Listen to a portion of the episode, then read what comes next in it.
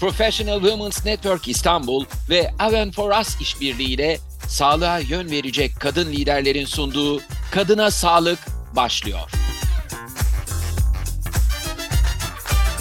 Sağlığa yön verecek kadın liderlerin sunduğu Kadına Sağlık Podcast yayınına hoş geldiniz. Her bölümde alanında saygın uzman kadın hocalarımızla bir araya geliyoruz. Bugün konu Profesör Doktor Şansın Tüzün. Hocam hoş geldiniz. Hoş bulduk Yekta Bey. Merhabalar. Çok teşekkür ediyorum. Sizinle aslında hocam bambaşka bir sohbet de gerçekleştiriyor olabilirdik. Sanattan ve özellikle müzikten konuşuyor olabilirdik. Ama bugün konuğumuz osteoporoz yani kemik erimesi. Önce ben size çok teşekkür ediyorum. Kadına Sağlık Projesi'nde gönüllü olarak bu desteği veriyorsunuz bize. Bütün hocalarıma soruyorum, size de sormak isterim. Neden bu projede yer almak istediniz? Evet, neden bu projede yer aldım? Bir kere adı çok güzel. Sağlığa yön verecek kadın liderler. Ülkemizde kadın sağlığının altının çizilmesi gereken bir konu olduğunu düşünüyorum. Dolayısıyla bu anlamlı projeye ben de gönüllü olarak kemik sağlığı alanındaki bilgi ve birikimimle katkıda bulunmak istedim. Çok çok teşekkür ediyorum hocam. Harikasınız. Önce bir çerçeve çizelim. Hastalığa dair bir çerçeve oluşturalım. Ondan sonra adım adım ilerleriz. Önce kemik erimesi nedir? Nasıl ortaya çıkar onu sormak isterim. Kemik erimesi diyoruz ama işte osteoporoz hani diyelim osteoporoz aslında os, Yunanca bir kelime. Osteo kemik, por delik gözenek yani böyle delikli kemik anlamında osteoporoz. Aslında osteoporoz kemik yoğunluğunun azalmasına bağlı olarak kemiğin daha kırılabilir hale gelmesi. Yani minimal bir travma ile normalde kırık oluşturmayacak bir travma ile kırıkların oluşturulması. E, nasıl ortaya çıkıyor? Maalesef bir kırıkla ortaya çıkıyor osteoporoz. En çok bu kırıklar omurgada olabilir, kalça ve el bileğinde bu kırıkları e, görüyoruz. Yani e, sonuç hemen e, osteoporoz ama bunun en korkulan sonucu osteoporotik kırıklar aslında. Peki hangi yaşlarda daha çok ortaya çıkıyor? Yani kimlerde sık görülüyor hocam? Osteoporoz tabii ki kadınlarda e, sık görülür. Hani bir kadın hastalığı değil ama e, en çok e, kadınları etkileyen bir hastalık olduğunu biliyoruz. Kemik sağlığı e, bölümünde. Tabii en sık karşımıza çıkan iskelet sistemi hastalığı osteoporoz. Biz osteoporoz ve osteoporotik kırıkları aslında 50 yaş üzeri kişilerde yani 50 yaş üzeri kırıkları osteoporotik kırık olarak e, zaten kabul ediliyor. Ama tabii ikinci nedenlerle olanlar daha önce de ortaya çıkabilir daha genç yaşlarda. Ama bilinen anlamıyla osteoporoz postmenopozal kadınları ve 50 yaş üstü de yine erkekleri de tutuyor tabii. E, tabii burada kadınlar için e, menopoz çok kritik bir dönem e, bildiğimiz gibi. Burada e, östrojenin eksikliği hemen e, ilk 5 yılda kemiklerde olumsuz bir takım etkilere neden olabiliyor. Çünkü östrojen kemiklere bir kalkan gibi koruyan bir hormon. Dolayısıyla menopozdan sonraki dönem kemik sağlığı açısından da büyük önem kazanıyor.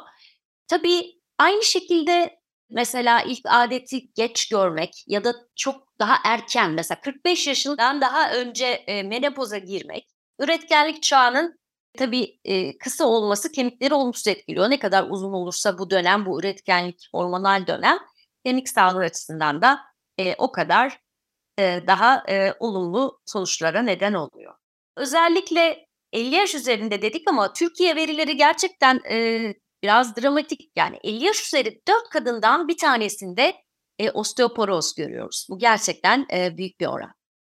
Evet gerçekten büyük bir oranmış. Hocam 50 yaşından sonra özellikle dikkatli olmak lazım. Belki kadınlar için menopoz sonrasındaki dönemde de dikkatli olmak gerekiyor. Peki bu dönemde klinik belirtiler ne? Neye dikkat edeceğiz?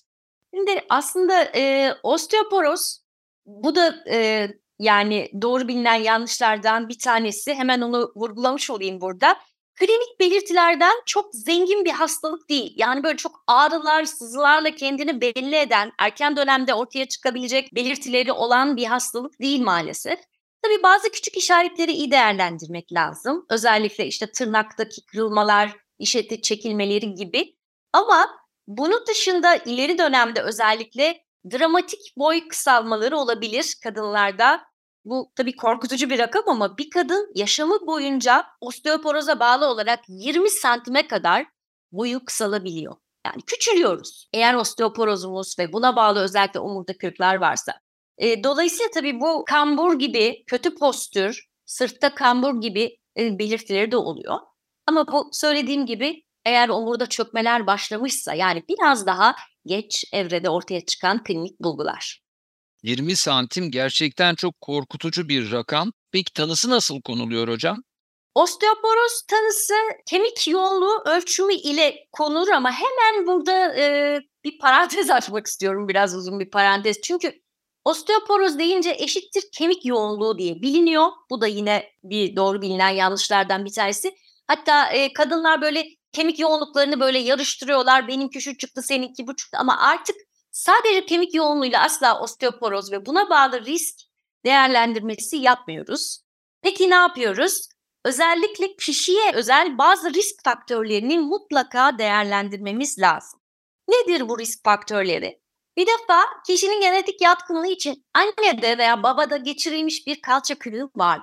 Tabii böyle bir kırık varsa çok daha dikkatli olmak lazım. Özellikle kendisinde geçirdiği mesela el bileğinde kırık geçiren bir kişide kalçada bir kırık olması ya da omurda kırık varsa diğer omurlarda ve yine başka yerlerde kırık olması çok daha yüksek bir risk oluyor. E, bunun dışında yine çok yüksek bir risk faktörü oral özellikle ağızdan kortikosteroidli ilaçların alınması çok miktarda. Romatoid artrit gibi iltihaplı bir romatizmal hastalığın olması yine bu da özellikle riski artırıyor. Tabii yaş da önemli bir risk gerçekten.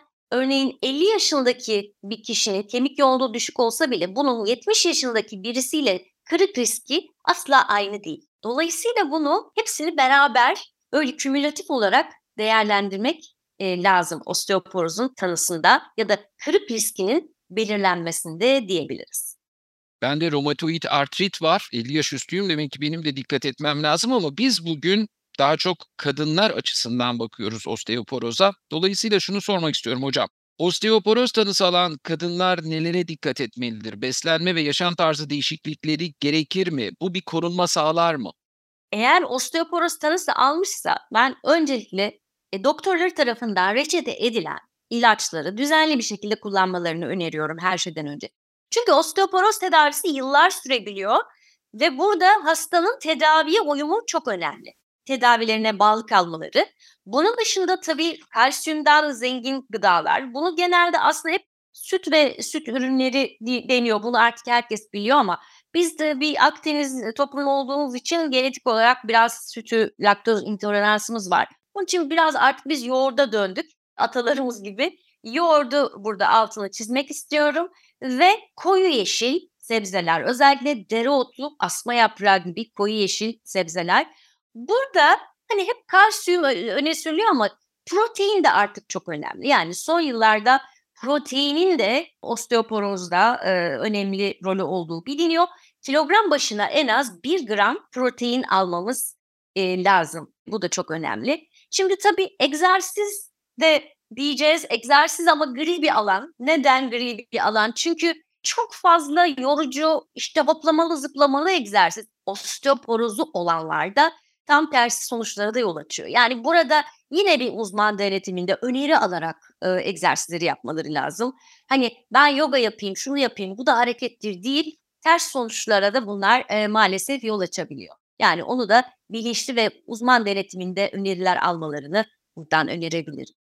Bunu özellikle soracağım. Uzman denetimi derken hekimlerin denetimi mi dememiz gerekiyor? Örneğin yürüyüşü bir hekim tavsiye edebilir. Bir diğeri bir başka sporu. Şu anda ben bir spor adı söyleyerek e, yanlış yapmak istemiyorum. Oradaki uzman denetimi dediğiniz daha çok hekimlerle mi eşgüdümlü karar vermeli hastalar? Şimdi tabii koruyucu olarak değil ama eğer osteoporoz tanısı almışsa evet hekiminin önerdiği egzersizleri çünkü ufacık bir böyle hem literatürde hem de klinik pratiğimizde çünkü olgular var ufacık bir tümsekten geçerken mesela kırık olan ya da hoplama, zıplamalı aktivitelerde kırık olabilen olgular olabiliyor. E, dolayısıyla yine de en azından önerilen aktiviteleri çünkü onu muayene eden, değerlendiren hekim en azından ilk önerileri bu şekilde almak daha yararlı olabilir diye düşünüyorum. Hocam birkaç kere doğru bilinen yanlış düzelttiniz. Bunları birazcık daha açmanızı isteyeceğim ama ondan önce Biraz istatistiğe bakalım. Ülkemizdeki durum nedir? Ülke verilerinden biraz bahsedebilir miyiz? Evet, gerçekten ülkemizde osteoporoz giderek artan bir problem. Çünkü yaşlı nüfusumuz artıyor. E, dolayısıyla e, osteoporotik kırıklar da artıyor. Şöyle söyleyeyim 50 yaşındaki bir kadının yaşamı boyunca kalça kırığı geçirme riski %15. Bu oran bakın erkeklerde %4. Yani 4 kat neredeyse kadınlarda ileri yaşlardaki kırık geçirme, 50 yaşındaki kırık geçirme oranı maalesef daha fazla. Dolayısıyla burada kadınların herhalde çok daha fazla kemik sağlıklarına e, öncelik vermesi gerekiyor. Şimdi önlenebilir bir hastalık mı diye sormuyorum özellikle çünkü bunu biraz çerçevelediniz. Ama isterseniz şimdi soracağım sorunun içinde bunu da cevaplayabilirsiniz. Şunu sormak istiyorum. Bu konuda osteoporoz konusunda bilgisini artırmak isteyen kadınlara hangi kaynakları önerirsiniz? Bir de hangi doğru bilinen yanlışlardan kaçmalarını özellikle söylersiniz? Şimdi doğru bilinen yanlışlar dedik. Mesela özellikle osteoporoz önlemede doruk kemik kütlesi kavramını mutlaka bilmemiz lazım. Yani doruk kemik kütlesi kişinin yaşamı boyunca sahip olabileceği en yüksek kemik yoğunluğu miktarı. Dolayısıyla bu 30'lu yaşlara kadar arttırabiliyoruz. Bakın boy uzaması 20'li yaşlara kadar ama kemik yoğunluğumuz için daha şanslıyız. 30'lu yaşlara kadar bunu arttırabiliriz. E, burada e, doruk kemik kütlesi için tabii kadınlara anne olarak da iş düşüyor. Çünkü kemik e, yoğunluğu aslında anne karnındayken arttırılması gereken bir değer. Yani oradan beslenmeyle çünkü genetik dedik ama %70 sadece diğer %30'u çevresel faktörler. Yani tıpkı epigenetik artık biliyorsunuz genetikten daha önemli bu çevresel faktörler. Yani doğru beslenme, doğru egzersizler bunlarla bu kaderi tersine çevirebiliyoruz. Yani bir osteoplastisite söz konusu. Çok teşekkür ediyorum hocam. Bugün Profesör Doktor Şahsın Tüzün'le birlikteydik. Osteoporozu konuştuk ve artık sonuna geldik podcast'imizin. Hocam son demeden önce dinleyicilerimizi harekete geçirecek, onlara umut verecek ya da siz nasıl değerlendirirseniz bir kapanış mesajınız var mı acaba? Dinleyicileri tabii harekete geçirecek en önemli mesaj e, hareket etmelerini önermek. Çünkü gerçekten iskeletimiz bizi geleceğe yani ileri yaşlarımıza taşıyacak en önemli organımız. Bu nedenle kemik sağlığımıza e, öncelik vermeli. Yani omurgamızı her zaman dik tutmalıyız diyorum ve e, herkese sağlıklı kemikler diliyorum. Çok teşekkür ediyorum Profesör Doktor Şahsın Tüzün. Evet omurgamızı her anlamda, her konuda her zaman dik tutmalıyız. Hocamızın gönüllü olarak desteklediği bu podcast'imizin sonuna geldik. Bir sonraki yayında her zaman olduğu gibi yine kadın sağlığıyla ilgili önemli bir konuyu yine bir uzmanla konuşmaya devam edeceğiz. Sağlığa yön verecek kadın liderlerin sunduğu Kadına Sağlık'ta bir sonraki bölümde görüşmek üzere. Sağlıkla ve mutlulukla kalın. Sağlığa yön verecek kadın liderler Kadına Sağlık podcast serisini sundu.